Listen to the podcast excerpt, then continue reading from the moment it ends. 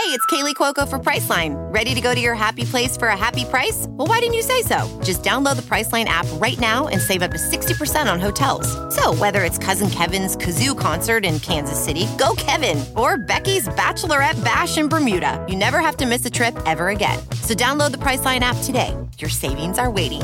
Go to your happy place for a happy price. Go to your happy price, Priceline. As a professional welder, Shayna Ford uses Forge FX to practice over and over, which helps her improve her skills. The more muscle memory that you have, the smoother your weld is. Learn more at meta.com slash metaverse impact. So, what are you supposed to do between each Engadget podcast? Wait in silence? I'm Matt Smith, and every morning I walk through the day's biggest tech stories. It's short, relevant, and ready for listening whenever you wake up. Find Engadget Morning Edition wherever you find your podcasts, or ask your smart speaker for the latest news from Engadget.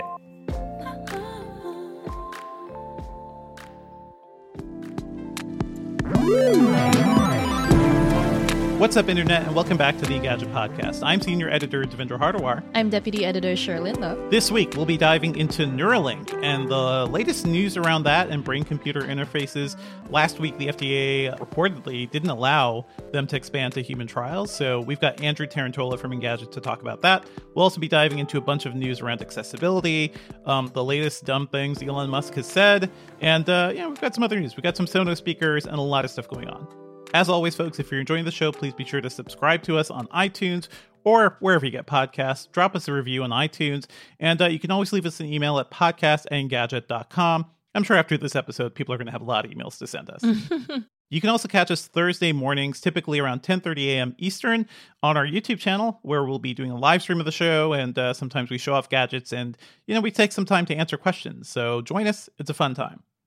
To reiterate, last week the FDA reportedly said that it was not going to be allowing human trials for Neuralink, which is one of Elon Musk's other companies that we don't hear too much about often, but that's the one that's trying to develop a brain computer interface, something that you implant in your brain that can communicate uh, you know wirelessly with computers, that can also accept data and things like that. This is not a topic we've talked about very much, so that's why I've brought in Andrew Tarantola, a senior editor Engadget. He's covered this particular topic. He also covers a lot of like forward facing and future futuristic topics for us Engadget. So here's our chat. Andy's going to break down everything that's going on with Neuralink and BCIs in general and the issues facing Neuralink as a company. Andrew Tarantola, thank you so much for joining us on the Engadget podcast. Hey, I'm happy to be here. Thanks for talking to me. Andy, I feel like your beat is some of the most fun stuff we cover because you're like far future, weird stuff, AI, you know. So you've been following brain computer interfaces and Neuralink for a while. Can you give us a brief overbrief, uh, overview of what Neuralink is and uh, what Elon Musk and crew are trying to accomplish with that? Sure, absolutely. So, uh, Neuralink is a brain computer interface technology company. They're developing uh, brain computer interfaces which act as sort of um, analog to digital converters for your brain. Uh, they act like uh, a gateway that allows information to flow between your analog brain and a digital computer. Uh, same basic idea as what uh, a microphone does for sound or what digital cameras do when they capture visual light. Uh, so anyway, uh, back in 2016, Elon Musk and seven other engineers and scientists founded Neuralink, the company. Uh, today, only two of those original eight uh, people remain, Elon being one of them. Now, Elon reportedly got the idea for brain computer interfaces from the neural lace concept originally laid out in Iain Banks's The Culture series. It's a, oh, yeah, yeah, yeah. Yeah, you know the book series. It's great. Um, that's not entirely accurate because we've actually been shoving computers into living animals since the 70s. No, I'm just serious. Uh, the, Yeah, the very yeah. first human uh, BCI implantations happened in the 90s, and those were like super early. But the ones that we see as BCIs today, those initial ones started happening in the early 2000s. hmm I, I remember seeing like you know video and footage of people just wearing um you know basically ha- hair caps, head Mhm. caps that was transferring you know electrical data to with tons of wires. Are those basically like early BCIs? They were uh, they were like they were the originals, but they're still in use uh, for a lot of applications today. There are actually two main types of, of brain computer interfaces. You have the EEG skull caps, like what you're describing. Mm-hmm. Uh, those work great because they're non-invasive. You don't need to like drill a hole in someone's skull to to use them. The downside of that is that they don't produce as clear of a fidelity. Uh, the, the signal strength isn't as great because you're trying to get you're trying to read that through all of the brain and bone and and muscle and tissue and stuff. Uh, but again, they they don't require uh, an, an, an, additional hole in your head. That, that, that makes sense. I, I, feel it's the difference between having like a telescope on Earth, right, and having one in space, right? Like yeah, the, the, sort of clarity you get from that. Yeah. Exactly. And on the other end of that, you have stuff that that's implantable, like what Neuralink's doing, that requires doctors to uh, drill a tiny hole in your head, about two millimeters in size, and then they expand it out to eight millimeters to get everything in there and close it back up. Anyway, just a tiny hole. yeah, just a head. tiny hole in your head. And they, I feel like uh, that is my first pause with this technology. You know, um, so Andy, the reason we're talking about this is because Neuralink has been in the news recently. You know, you, you just said that yeah, they started with what like seven people, including Elon Musk, mm-hmm. uh, a bunch of people. Most of those folks have gone. People from the the actual like neuroscientists and people who are actually working in this field. That doesn't seem very promising and most recently we saw the report that they've been uh, denied human trials uh, something that was linked to a ton of pig deaths apparently i know you reported on that uh, what is the story there okay so there has been a whole lot of pig killing um, before we start uh, human trials, or before yeah. you can start human trials, the FDA requires you to go through a number of animal models to make sure that it's safe and isn't going to immediately like explode people's brains. So Neuralink has been doing that, uh, and it just hasn't been going well for them. An advocacy group last year claimed that uh, the company has killed more than 1,500 animals, including 280 sheep, pigs, and monkeys since uh, 2018. Uh, reportedly, uh, 15 of the 23 uh, simians that Elon Musk showed off uh, playing Pong with their minds uh, last mm-hmm. November. Reportedly, a number of those have died as well, according to claims from the Physicians Committee for Responsible Medicine. Uh, they're an advocacy group that is not particularly happy with with what Neuralink's been doing. Uh, and additionally, the FDA has had some serious concerns about uh, Neuralink's technologies, which is why last year they denied the company's request to begin human trials. Uh, the FDA's concerns involve stuff like what happens when the battery fails? Is that going to discharge electricity or yeah, like can, amount can you, of heats into your into your brain? Can you describe this device, by the way? Because like you're talking about a battery. You know, batteries have not been so kind to us lately. Batteries in our phones are expanding. Batteries in electric cars are exploding. Yeah. Um. Now we want to put them by our brains. Oh, okay. Oh, God. I just try and imagine getting onto a plane with that. Yeah. Um, yeah. So anyway, the the the uh the Neuralink Link, which is what they the device itself is called, is a little uh, about 23 millimeter hockey puck shaped thing that sits inside your skull with up to I think 3,000 little teeny tiny electrodes spreading out from it into your motor cortex, where they'll pick up electrical signals from the surrounding brain tissue and feed it into the device, which then translates it into a digital signal and bounces that out to a nearby mobile device using Bluetooth. Gotcha. So gotcha. It, it, it's basically yeah, it sits on top of your brain and can and translates the signals from your gray matter into something that your computer can can understand. And hopefully in the future we'll be able to do that in the opposite direction as well, being able to take signals from a computer back into the brain, allowing people to get a sense of uh, feedback or tactile sensation from the robotic devices. This all sounds. Uh, listen, I'm like all, all, for new gadgets, and that's mm-hmm. trying to like cross the border between man and machine. Although the AI stuff recently is also getting me worried. Um, but it does seem like uh, this this is a lot of work and a lot of dangerous work. Mm-hmm. And I've seen the reports about monkeys a couple years ago too. Like people were saying they're basically torturing these monkeys to get these things in there and to like test like how they're working. I'm reminded of the beginning of 28 Days Later, where that didn't work out so well for humanity, right? No, With not the, the rage virus. Um, but what? Why? Why are we putting all these animals through this? Right? Like, what is? What would we be able to do with a Neuralink? Uh, ideally. I mean, in a, in an ideal world, it, eh, the the possibilities are are endless. I mean, mm-hmm. with the stuff that we've already got today, I mean, BCIs can help restore paralyzed people's ability to walk. Uh, there was a 27 year old guy in Southern California who was paralyzed in a 20, uh, 2008 traffic accident. And he was given a, a brain computer interface and a little device that basically bridged the gap in his spinal column. Uh, that had been severed during the accident. And he was trained on a BCI to basically tr- uh, move a little computer character across the screen by walking using the same mental pathways that he would use to tell his own legs to walk.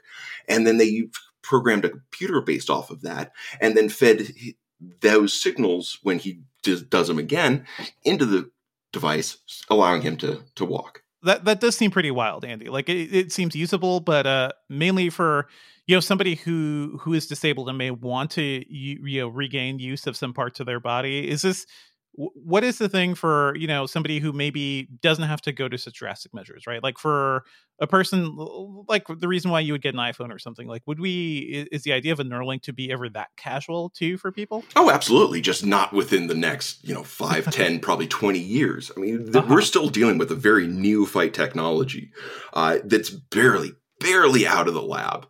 Uh, for as much as uh, Elon Musk likes to talk a big game, we're still very much years away from seeing this in more than like extreme medical cases in terms of like I mean, yeah, it'll help a paralyzed person walk. It'll help you control robotic limbs and exoskeletons and Luke arms and help people with Parkinson's and ALS.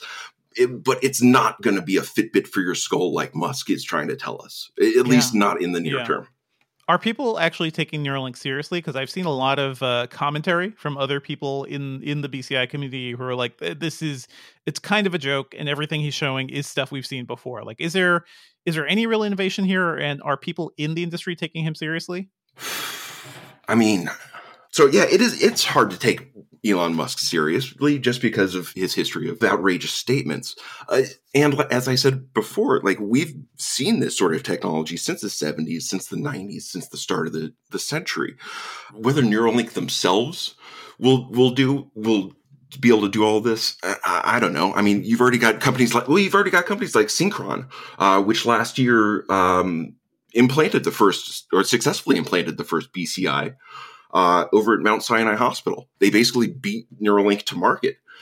Um, so the technology's there. Someone's going to do it. Whether or not it's Elon Musk and his specific team of people, who knows? Is that one that was just implanted? Is that one wireless in the way that Neuralink is wireless? Can commu- you know communicate wirelessly with a device or a computer? Synchron is actually really cool because instead of having to drill a hole into your skull, they it's they use a it's called a Stentrode. It's a it's a it's a stent like what they use to open up arteries, the clogged arteries, and an electrode. So they basically jam this up through your uh, jugular vein into okay. your into your motor cortex. You know, as you do. Uh-huh. Um, and they expanded out there, and that and from the walls of the uh, from their arterial walls, it can pick up the electrical signals coming in from the brain. So again, you don't need that. You don't need to install like 3,000 little tiny electrodes throughout your, gray matter. You don't need another hole in your head. You just need this it's stuck up in there. And that it yeah. picks up those signals, shunts them down to a, a, computer embedded into your chest, and then yeah, it goes out through Bluetooth and you gotcha, control gotcha. So you just need to uh, offer up your jugular to like a vampire, basically. Like that. That's that's kind of the the imagery here. I think Musk was talking about that at some point too, from stuff I've read. Um, I just want to go back to like why why the heck did Elon Musk do this to begin with? Like I seem to remember he was terrified of you know unchecked ai and the power of ai to to destroy humanity basically mm-hmm. and hey i'm scared of ai for other reasons like mainly for disinformation and what it's going to do for our social structure but you know uh, what is is the idea for Neuralink basically to make us uh, feature complete or feature competitive with AI, like as fast uh, in terms of processing data and things like that? I mean, this is wholly my own uh-huh. Opinion, uh-huh. but no, sure. Elon Musk saw a shiny and decided he wanted to do that. It, mm-hmm. it was the same thing that he did with OpenAI when he uh, when he dropped off the board because he was going to make a robot at Tesla, and then as soon as OpenAI dropped uh, ChatGPT, all of a sudden he's back saying he wants to make a new uh, AI company that does a an anti woke version of it. It's it's just yeah he he's a guy who I think re- is very into geeky things, but has way too much money that he can just like act on all of these impulses, right? Yeah, there, there's no one telling him no or or focusing him on it. Gotcha. I'm wondering, like, what are so you know we've been exploring this field for a while. I'm sure the animal rights people are really annoyed at like how they're testing these things, but are ethicists and philosophers thinking about like what it means for humans to be integrating ourselves into machines like this, and especially like at the level of the brain? It seems like that opens up entirely new questions of like okay who gets access to this? You know uh, how will will they all of a sudden um, you know have a higher place in society? Are we asking the bigger questions? Because i feel like around ai especially like we're we're not we're just kind of barreling into things and i'm that's what's annoying to me. Absolutely we're moving fast and breaking stuff. I, we've been asking these questions i mean you look at movies like johnny mnemonic or Okay, I'm only coming up with Johnny Mnemonic because I watched that this weekend. But yeah, have we, you seen the black and white one? The black and white one. I didn't There's know there apparently was a black, a black and white like re- uh, cut of it, which looks kind of amazing. I want to rewatch. Ooh, like how they did uh, Logan Noir. Yes, exactly. Oh, that's so cool. Um, but anyway, yeah, we, have been asking these questions for for decades now. Um, and we will continue to ask them. And ethicists are definitely wondering how this is going to impact society, how this is going to impact our relationships with technology and with each other. Whether or not the the companies that are also developing this technology are asking those same questions, or whether they're asking if they even should be doing this sort of stuff, eh, maybe not so much. Yeah, but but yeah, yeah th- this is definitely stuff that we're going to have to to work on and figure out and ask. You know, these are t- tough questions we're going to have to ask. But as you mentioned, you look at like AI. Have we ever developed a chatbot that hasn't turned immediately racist? Yeah, I, that's not a that's not a rhetorical question. I've generally been trying to look into it, and I can't find one.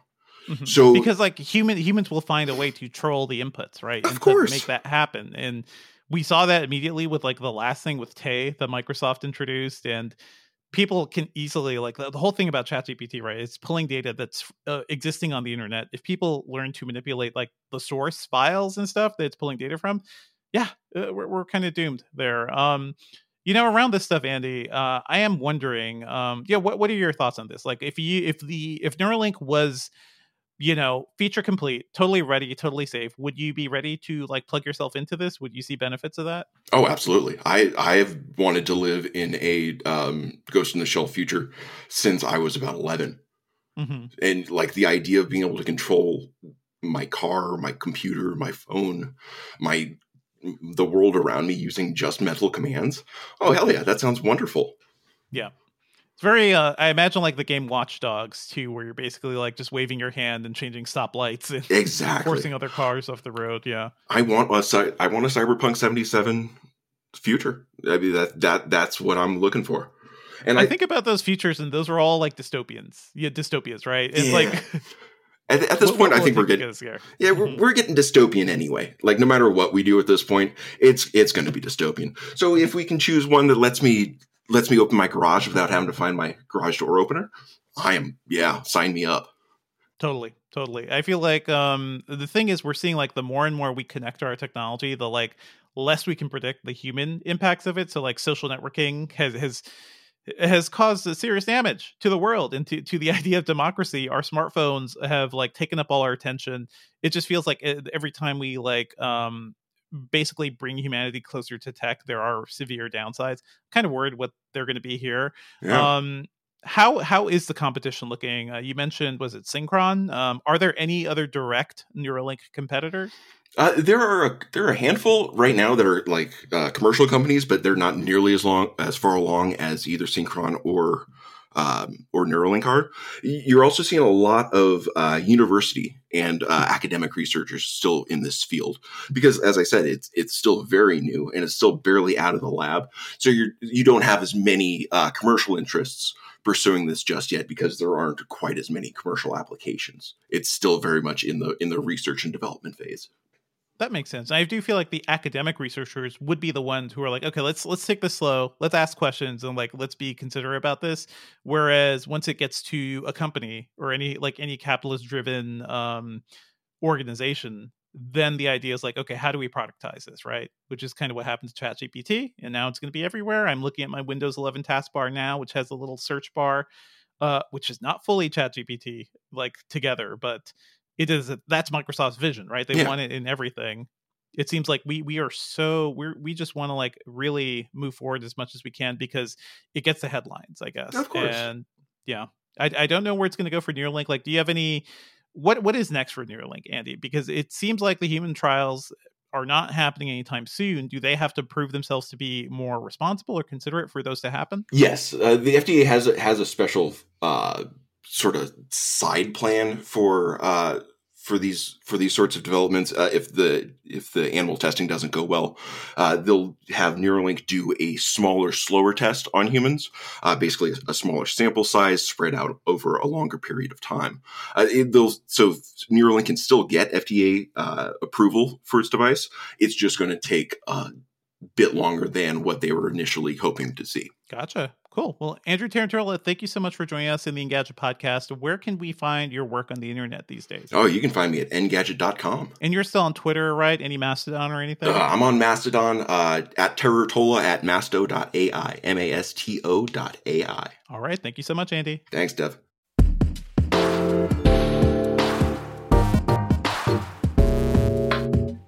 Let's move on to some other news, which I think is kind of relevant to a lot of topics yeah. we're going to be talking about today. It's a big week for accessibility news. A lot of companies have talked about stuff. And of course, somehow, s- somehow we are once again talking about Elon Musk. And this very, very strange interaction that happened um, earlier this week, where I saw um, a former Twitter employee, Haraldur Thorleifsson, who started a tweet thread saying very, very respectfully, very kindly, saying like, "Hey, um, haven't been able to log into my email for a while. Uh, like, uh, what what's going on? He pinged Elon directly, and there was this weird back and forth where Elon was like, "Tell me what work you did," and then uh, Haraldur, aka Harry, listed all his credentials, and there was this weird thing that happened where essentially like Har- this guy harry was trying to figure out if he was actually still employed by twitter or actually fired. Um, he had he had contacted hr he contacted several other people and it wasn't until like he pinged El- elon on twitter to kind of figure out what's happening that he actually got some sort of confirmation and that kind of spun out of control because then elon was sort of like um, started trolling the guy saying um, you know you're not actually um, that you didn't actually do much work.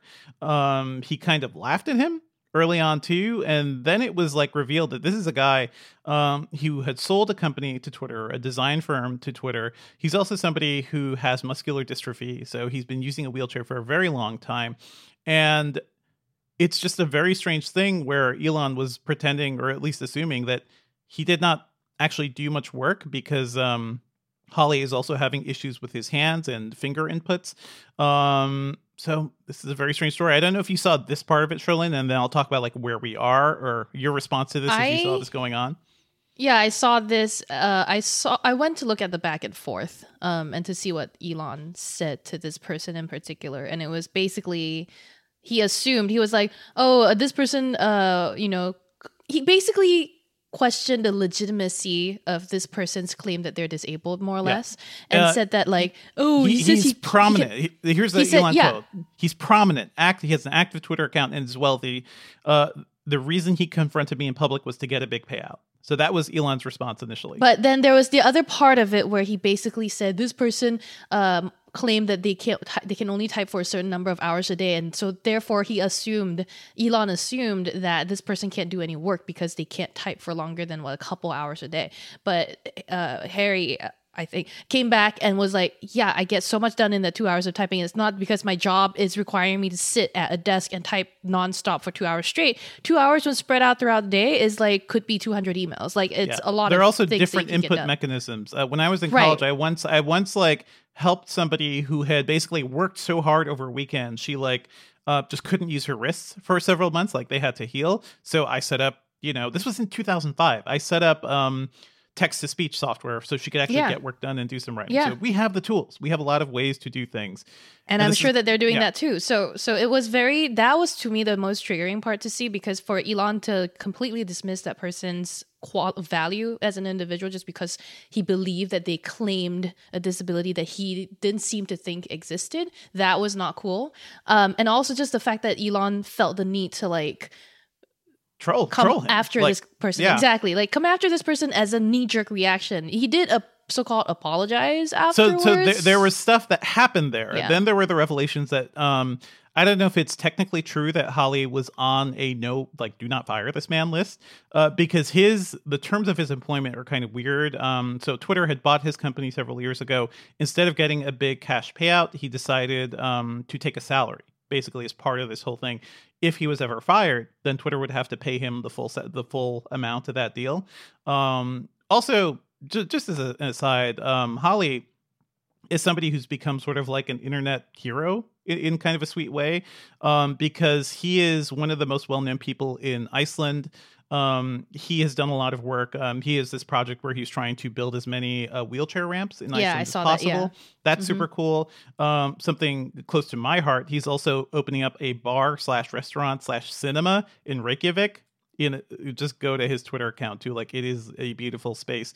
But clearly like a guy who seems like he's he's he's kind of doing things in the best way possible for for the people around him right? So uh, by taking that salary he was going to be taxed um, higher than if he had taken the full lump sum of that deal.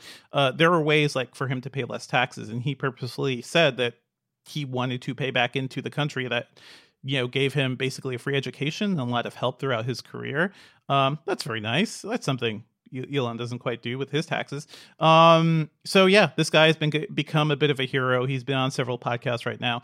I just wanted to point this situation out because it is like another example of like Elon's like knee jerk style of management, which turns out like, oh no, you are you are in a world of hurt. And so after all that, I think after a lot of these things came to note, and maybe lawyers started calling Elon Musk, um, he issued an apology saying, I would like to apologize to Halli for my misunderstanding of his situation. It was based on some things I was told that were untrue, or in some cases true, but not meaningful. Okay. Yeah.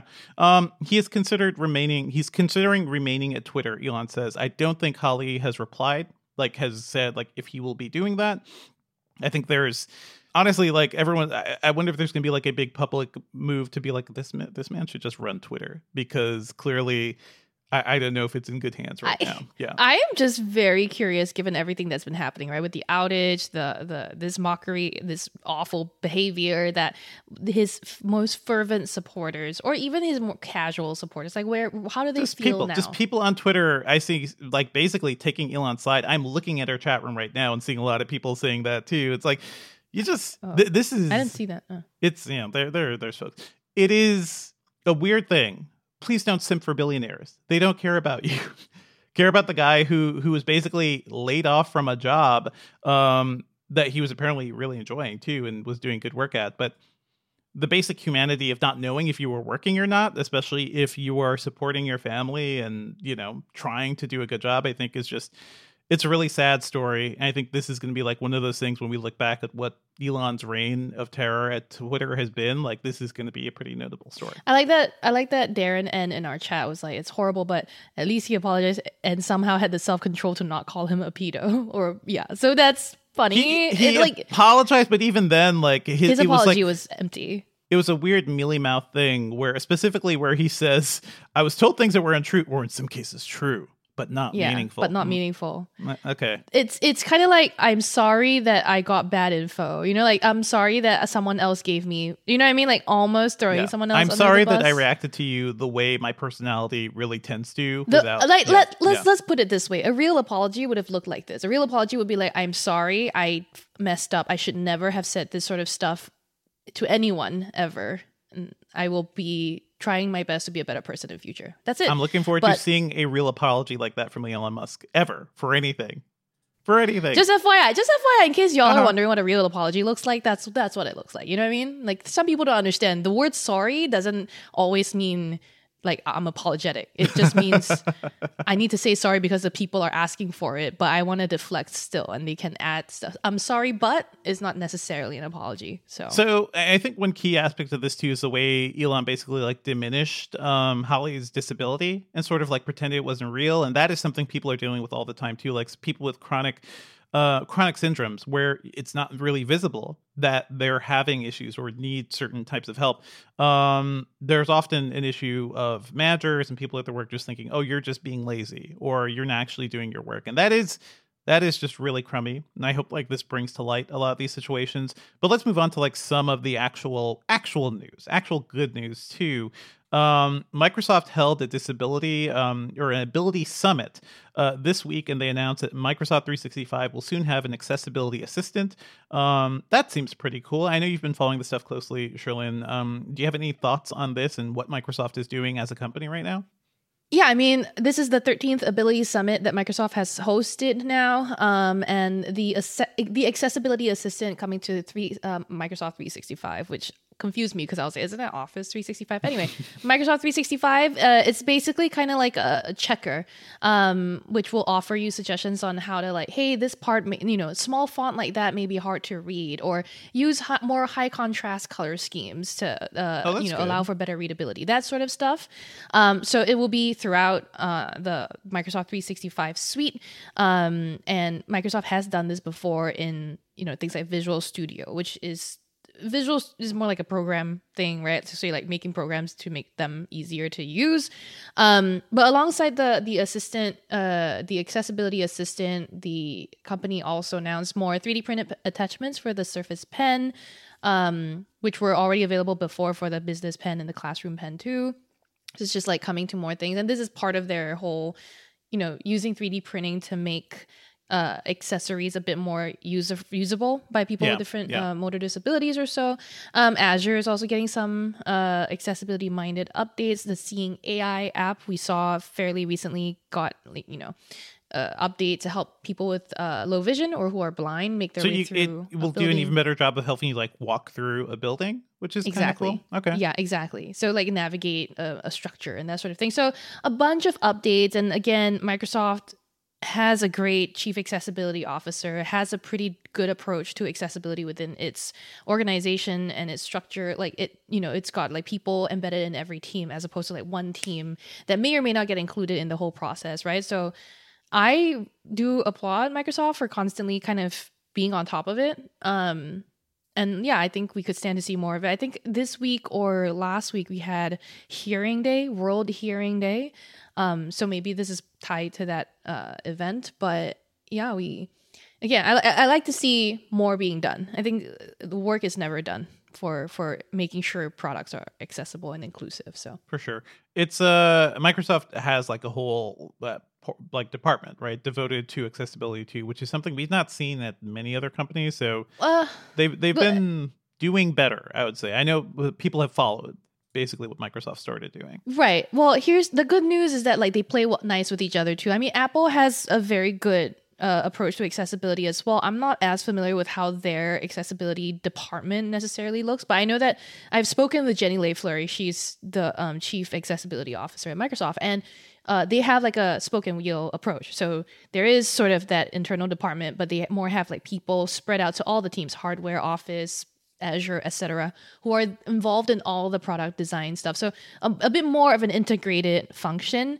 as opposed to like say at Google, maybe there's a separate accessibility team, or at Twitter where they used to have uh, a very young and newly set up accessibility team that was like a separate team from everyone else. It's a very, it's a bit of a different approach, I think. Mm-hmm, so, mm-hmm. yeah. Um, we also know, uh, or at least you were getting ready for Google I/O. So, do you have anything I, to tell us about that?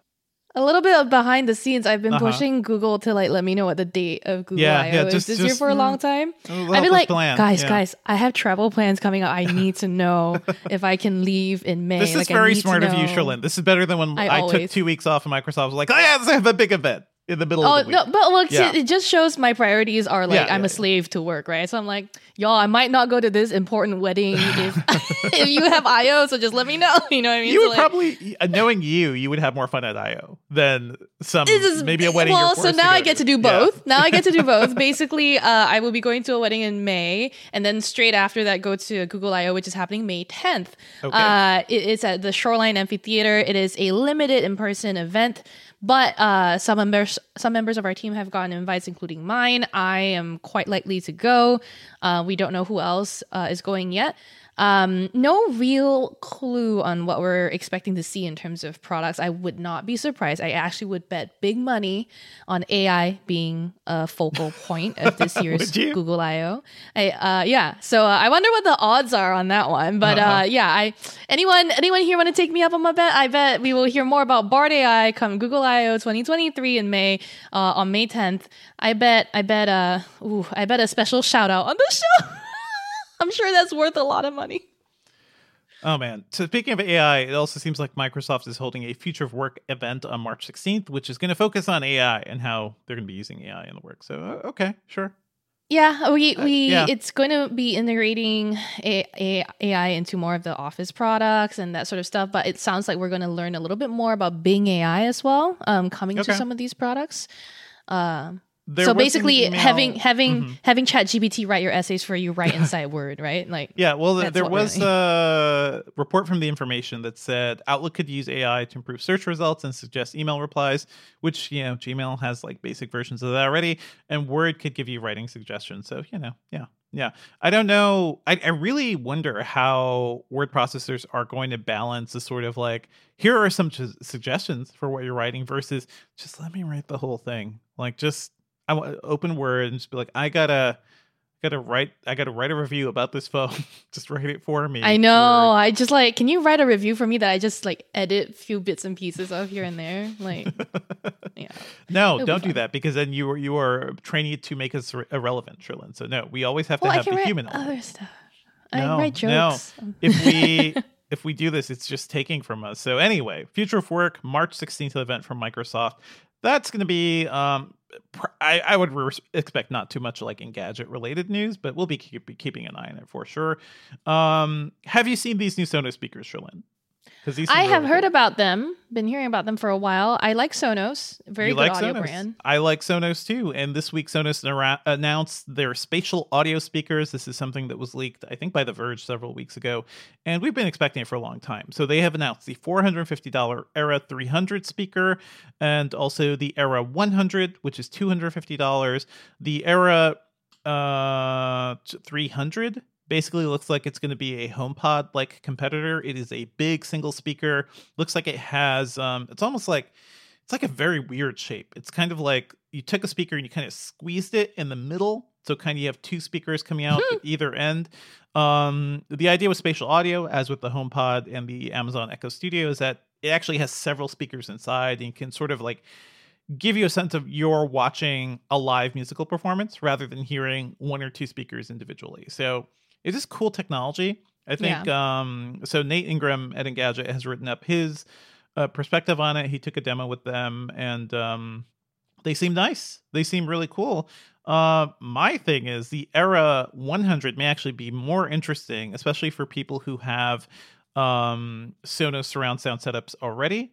Um, I believe both of these are Dolby Atmos capable. I didn't get a look at that. Yeah, with if you have you can pair them up apparently, and then if you have a sound bar, uh, you get like a complete OBMS like setup apparently. Uh, that's what it seems like. Um, but yeah, the idea of using a pair of Era 300s, which uh, that may be a little extravagant. That's four hundred fifty dollars per speaker. Yeah. But using them Mhm. as your rear speakers, if you have a Sonos Arc play bar, like the Sonos Arc Mhm. sound bar up front itself, that's like a eight hundred dollar thing. Plus the, the sub, which is another big chunk of change. You could have a beautiful wireless, uh, fully Atmos system in your house that covers Atmos from the front and Atmos from the rear. And you know what? That stuff is kind of wild. I don't know if you you've probably heard in theaters, Cherlynn, because Atmos is everywhere. Have you heard like so like Atmos in somebody's house? Maybe at Sam's house. Um, Mhm. No, no, Sam doesn't. Sam ain't fancy like that. Uh, sorry, Sam. My my my brother in Singapore somehow I think managed to get uh some secondhand Sonos speakers maybe, and I have experienced some of that.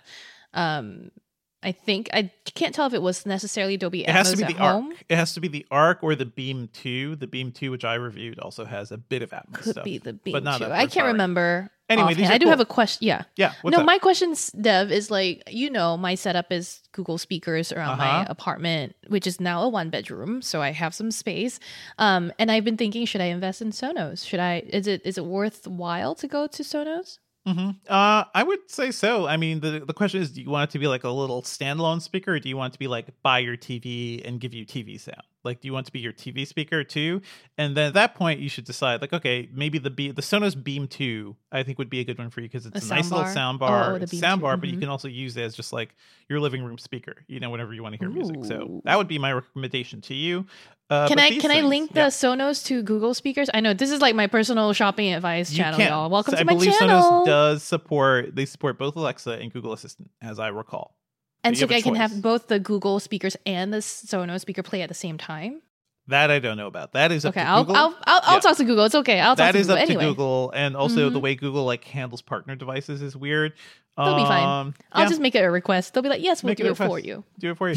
Um, anyway, new Sonos speakers, very exciting. Um, I'm I'm a big Sonos fan, even though I also wrote an article several years about when Sonos initially announced that they're going to be basically ending support for some of their first gen devices, and that is the danger of Sonos. That is the danger of like getting any smart device where the risk is that in a couple of years, like support could end, or you know they they could just decide to deprecate your device and you're stuck. And that's not something you have to deal with if you buy big boy speakers, if you buy like standard hi-fi speakers or something. Right. So Right. you know what? The more we talk about this stuff, Cherlynn, I have a pair of like Kef uh, giant bookshelves around my monitor right now, which plug into a little little amplifier. These things will last forever. No, Oh, okay. no.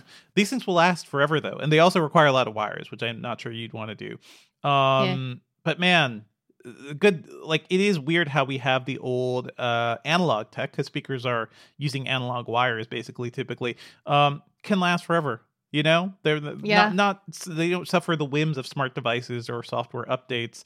Um, just Yeah. uh, makes me think more about those things and why we may need more of those in general. Um, okay, did you see the Spotify news? I think I cringed. You crin- I Spotify is debuting a TikTok style music discovery feed. We did talk about this rumor, and they We heard the officially announced it this week. Yeah. Yep. So, yeah, they're going to start rolling out in the home section of their mobile app with a more visual and dynamic look, according to Billy Steele. The company says the visual feeds are built for deeper discovery and more meaningful connections between artists and fans. I don't know. How do you feel about the vertical feed? Ha- have your thoughts changed? No, thanks. Next. Thank you. Next. Thank you. Next, um, you don't want to just open up your Sonos and have it blaring music at you. That doesn't No, sound my like okay. Look, experience. Spotify. When I this is my behavior when I open Spotify. I go into Spotify. I'm like, what am I in the mood for? I go and I look for. I have like seven playlists depending on my mood, right? So I have super upbeat today, or like really chill, low vibes, and Cherlynn low vibes. Um, and and I don't I don't go when I go discovering songs. I just I'm like I want this song but replicated by different artists or something, Uh-huh, and I uh-huh. don't. Yeah, yeah, yeah. I don't know if that's what they're going to do with this TikTok style thing, but I'm not looking for a visual experience. I'm looking for an But so, audio. Sonos can't help but give you a visual experience because if you look You at like most of the time, or yeah, Spotify. Most of the time when you're playing a song, it shows you like a little clip of a Right. video or something, Right. Like always on And repeat. And It's getting, Yeah. and I think that that's what this is b- built off of, right? So like, it's getting a bit weirder and weirder too with the, what the artists decide to provide with the little clips there too. Like for for this song that I really like called BB Vengeance, they've changed the visual to that accompanies it for a bit, and um, it's at first was this like one girl that's dancing the dance to BB Vengeance, and I was very confused because it was not BB, and I was like, wait. What is this? Is this her in like really laid back clothes? And then they Uh-huh. changed it to like several other people dancing. Then so basically, there's like some kind of dance challenge going on, and then it's it's I don't know what the uh, point is, right? And then I also saw another Yeah. one where it's a Taylor Swift song, and Taylor Swift just has her a loop of her like making a face at the camera or something as her album art thing, and I'm like, it's so weird I feel so close to you, I guess. Spotify wants to chase um the way we are hooked on social networks, right? They want to chase the way you swipe on TikTok or Instagram and be like, oh yeah, you just want to keep swiping music, right? That's how you listen to music. I don't think so. Spotify's most viral and most successful social media style product is Spotify Wrapped. And that's all they got to do. I mean, I think that they've done very well with that, but they're still trying to chase others. I, Uh-huh. They should figure out a way to make Wrapped more like year round, I guess. I don't know. Some some other or weekly or something. Give me like a weekly update. But you know what? Music discovery is hard. Like, how do you how do you find new music, Cherlynn? Like, Yeah, do you actually seek out new stuff, or do you like go on recommendations from people? I do. I do seek out new stuff. I, I have to. Yeah, I have to use a mix of ways. I follow like uh, subreddits that do new music recommendations. I do like my own like I have to go through like copious like music libraries on Spotify and like press it, pr- play the thing right, and then like skip to the chorus and like do I like this chorus, and then like add it to my playlist or not, or or, or watch YouTube um, compilations of new songs 2023 that sort of shit. Um, but I think it's hard. YouTube does end up weirdly. You YouTube ends up being like the thing that I kind of turn to when I just want Yep. background music. To be honest, like one of my favorite Same. channels, and I've talked about this before, is called My Analog Journal, and um, it is just people spinning records. That's all it is. It's it's like it's DJs typically, but also people who have really good taste and just like for an hour, I'm gonna spin you, you know, uh, salsa classics from the '70s. I'm like, okay, that's cool. I don't have to do any work. I don't have to like think about this or set up a I playlist have- or hit radio Yeah. for this one thing. hmm I have a very specific like I have very specific vibes I need for like different times of day or different days in general, different yeah. moods, right? So like I I don't like just randomizing it and letting someone decide for me. Maybe I'm a control freak, I am. Um but I Mm, yeah. if for those of Well, for those does- of you does Spotify have No, I was gonna say for those of you who are listening to us as your background noise right now, hey, rock on. Thanks for putting our Hey, voice in what- your what's background. up? Does Spotify give you like vibes yet? Can you just like pick stuff? Like I, I have this vibe. I want to have stuff because I They they organize, they really curate. me. I Yeah. know they do curate. They have like the further down you scroll, they have like oh um uh feeling myself energy or like um more of your crushes or uh bedroom jams, which none of them are ever really fitting for me. I don't feel like they get me in terms of what I'm looking Mm-hmm. for. So It's weird. I do I do like the algorithmic playlist. So it's like give me a radio playlist. Like give me a playlist based on this one song, which you've talked Right. about, or this one artist, and that is always useful.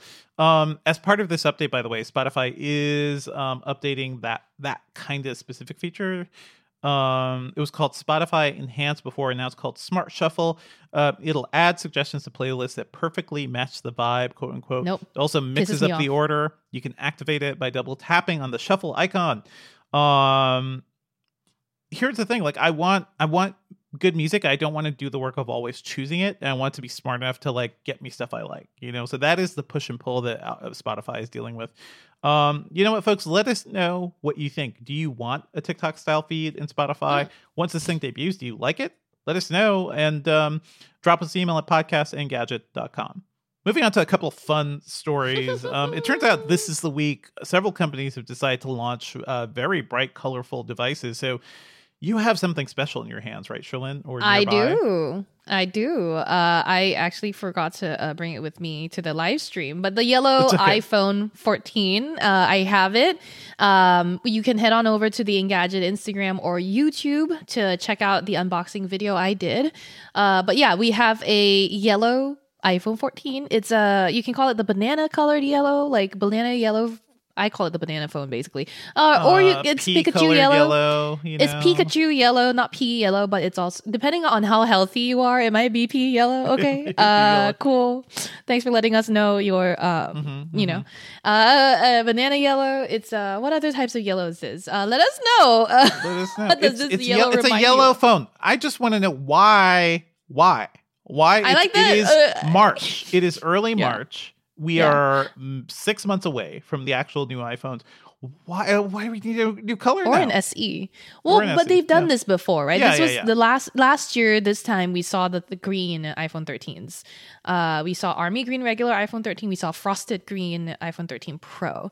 Um, they just I get I don't know really what the the logic get, is like, to like more sales. Like people will be like, okay, Exactly. well, I see this color and I've been thinking of getting an iPhone, so I will make the jump. Because it's too right right. If you were thinking of it and you thought that like you were holding out on a color to make your decision i because i don't see anyone that just bought an iphone 14 in let's say blue or purple which they both have as well. Suddenly looking at the yellow going no i need to swap this out now for a yellow. Like i don't see it unless you have oodles of money like just oh so Yeah, much this money. is not a Um, thing to swap to. It is a thing to upgrade to from an older Right. iPhone, maybe. Yeah. right And also, And- this is not yeah. going to be on the pros. This is just the iPhone 14 and iPhone 14 Yeah, Plus. So. and plus exactly so uh pre-orders are uh starting this friday which is tomorrow and then it will be actually uh retail available on tuesday so uh again if you want to see what this looks like uh in videos that are not made by Apple. You can go And onto photos, yeah. Engadget's Instagram. You know what? I I feel like I would like a bolder shade of yellow, like almost like a marigold. Um, the No-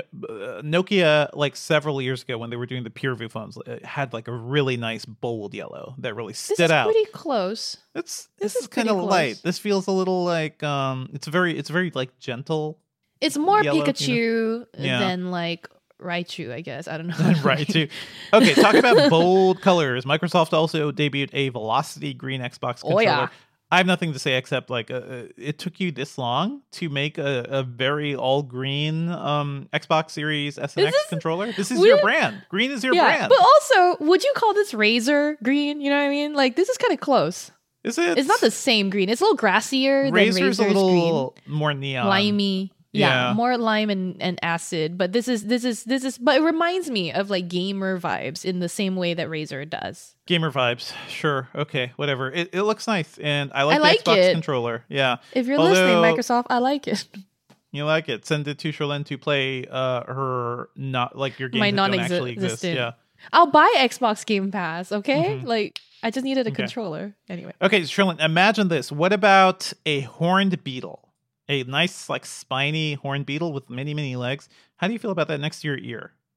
F off. Because that's what nothing wants you to think about with their new ear. I want nothing to do with it. I want nothing to Why would you do this? Nothing. It's so weird when I saw this picture. I was like, we Yeah. have to talk about this on the podcast. Nothing that brand that we have spoke, spoken of on this podcast several times before that made the transparent earbuds cases and the phone with the transparent back. They're back with a strange new teaser picture. Remember the last time they made like a product announcement, they used parrots, I think, in their Sure, images. yeah. I'm like, okay, birds, fine. This time around, if you if you haven't seen the image that uh, was used before, go over to Engadget.com. Um, Nothing's image is basically this like 16 by 9 picture, right? Uh, horizontal landscape picture, whatever. Uh, with the first two thirds on the left basically empty, and the one third on the right is this what a dung beetle, a scarab beetle, whatever it it could be a dung beetle, but it looks like it's a spiny beetle that has like three very pointy tops and uh, Lots little- of legs, just hairy legs, with yeah, Yeah. and then like a very like it's bl- black and gr- it doesn't look slimy kind of, I but think it's but like at me. it's Yeah. it's like it looks like it's oh yeah exactly. I'm Why losing my mind here. Why is it staring at me? Why and would this be the image you tie to a thing that you stuff Oh, into your oh, ears? Oh, the my God. product isn't even that prominently featured because, like, Yeah. remember the last third of this picture is mostly is a taken out of the teaser. Mm-hmm. beetle pushing away the the headphones. So you push, you get a glimpse of a transparent case with like Uh-huh. what seems to be the top of Cherlynn, earbud. I feel like you need to do some investigative reporting here. You need to call up Carl Pei and be like, "What the hell are you thinking? Why are do you want people to associate these things with their ears? Things going I into their ears are these things gonna? I don't know how far this marketing campaign will go. I I, I Um, I mean, look, I, I get it because it's it's been quite interesting to see the marketing images they've used um for all of this. But look, um the I think there was some reasoning that they gave for this. Uh it was like honestly I I, I felt like they gave an like a, a, a sort of explanation, but um now that I'm reading our article more closely, I'm realizing that no, they didn't really point give an to all of this. explanation. If it is, what does a dung beetle look like? Um, No, you're right. You're no. right. It's just it's just like yeah, it's ears a horn beetle because dung beetles beetles. are like rounder. Um, but either way, not the great product association you want out there, Carl Pei. They're gonna launch on March 22nd, so I guess we'll find out more then. In the US, though, like, is this something we can buy? Probably not. We don't know. We really don't know. We'll find out more. Well, that was a great waste of time. Thank you, nothing. Thank you, Carl Pei, as usual. Let's move on to what we've been working on. Um, I wrote up a piece about uh, another piece about the PlayStation VR 2. I spent a bunch of time in Gran Turismo 7 and Resident Evil Village uh, in virtual reality. And you know what? It's pretty wild. Like I am I think the PSVR 2 is really excellent hardware as I discussed. I think it is way expensive and um, I think it, it's a hard sell for a lot of people, but if you do end up getting one of these things, my god, are these games great. Like actually sitting in the driver's seat in Gran Turismo 7 and looking around the car and using the mirrors realistically, um it just feels really good. It feels like, oh man, this is what is kind of the stuff we've been working towards for VR in general. And Resident Evil Village is freaking terrifying. Just Yes. terrifying in VR because it's like any horror game in VR is rough, but especially that game, which has really creepy imagery and like, you know, the very tall vampire lady that everybody got obsessed with. Um, she is very tall in VR, and VR really gives you a good sense of scale to be to be squashed by vampire lady. So anyway, um, enough about that. I think these games are really good, and we're seeing like more and more um, high level games take advantage of VR with modes like these. So that that's a cool thing. Maybe VR should just be like a mode in in many games rather than have separate VR games. I just don't know. It requires so much development time. It takes so much money to make those games.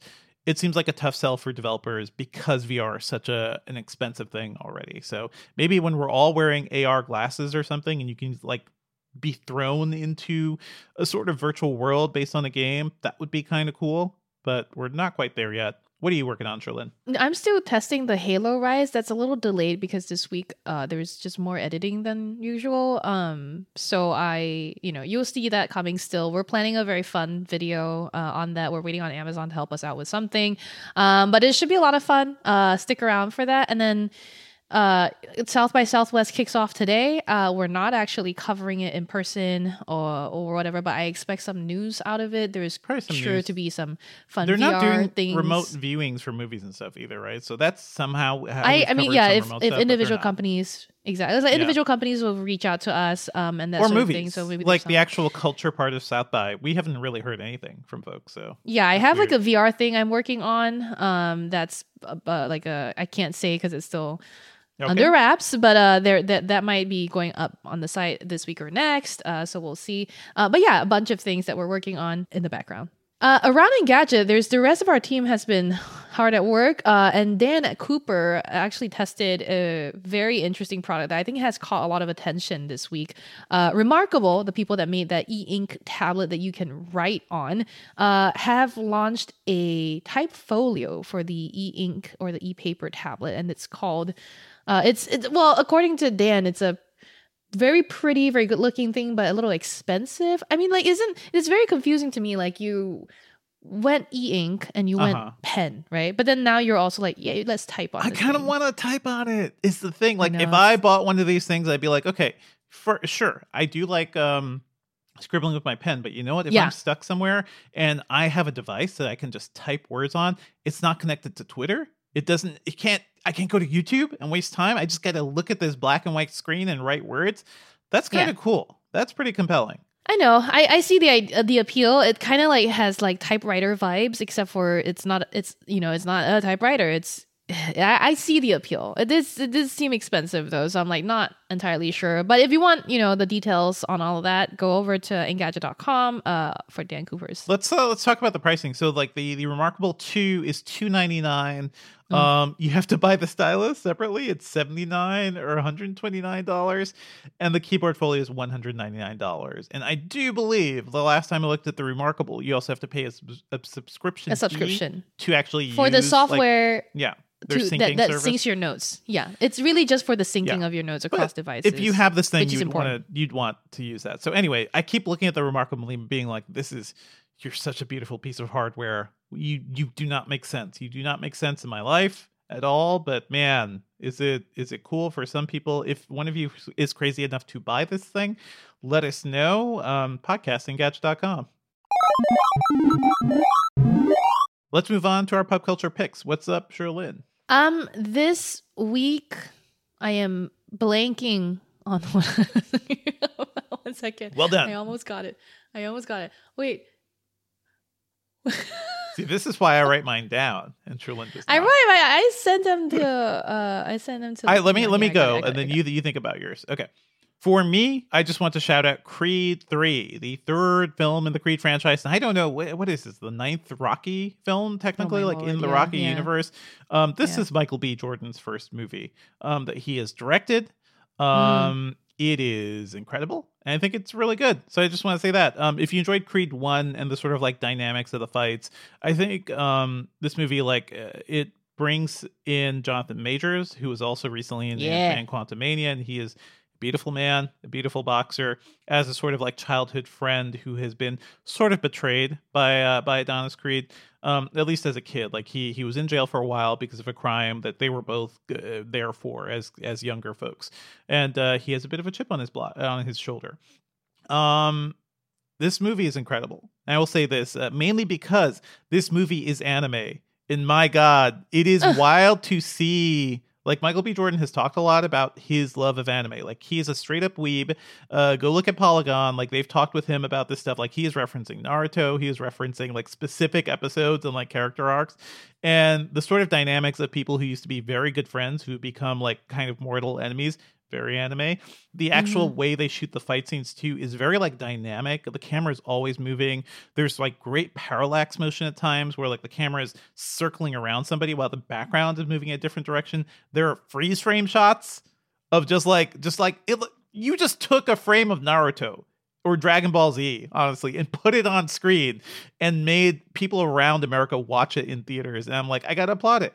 It looks amazing. So I really dug this movie. I feel like it could have been longer. Like there's a lot going on in it that uh, could be explored a bit more.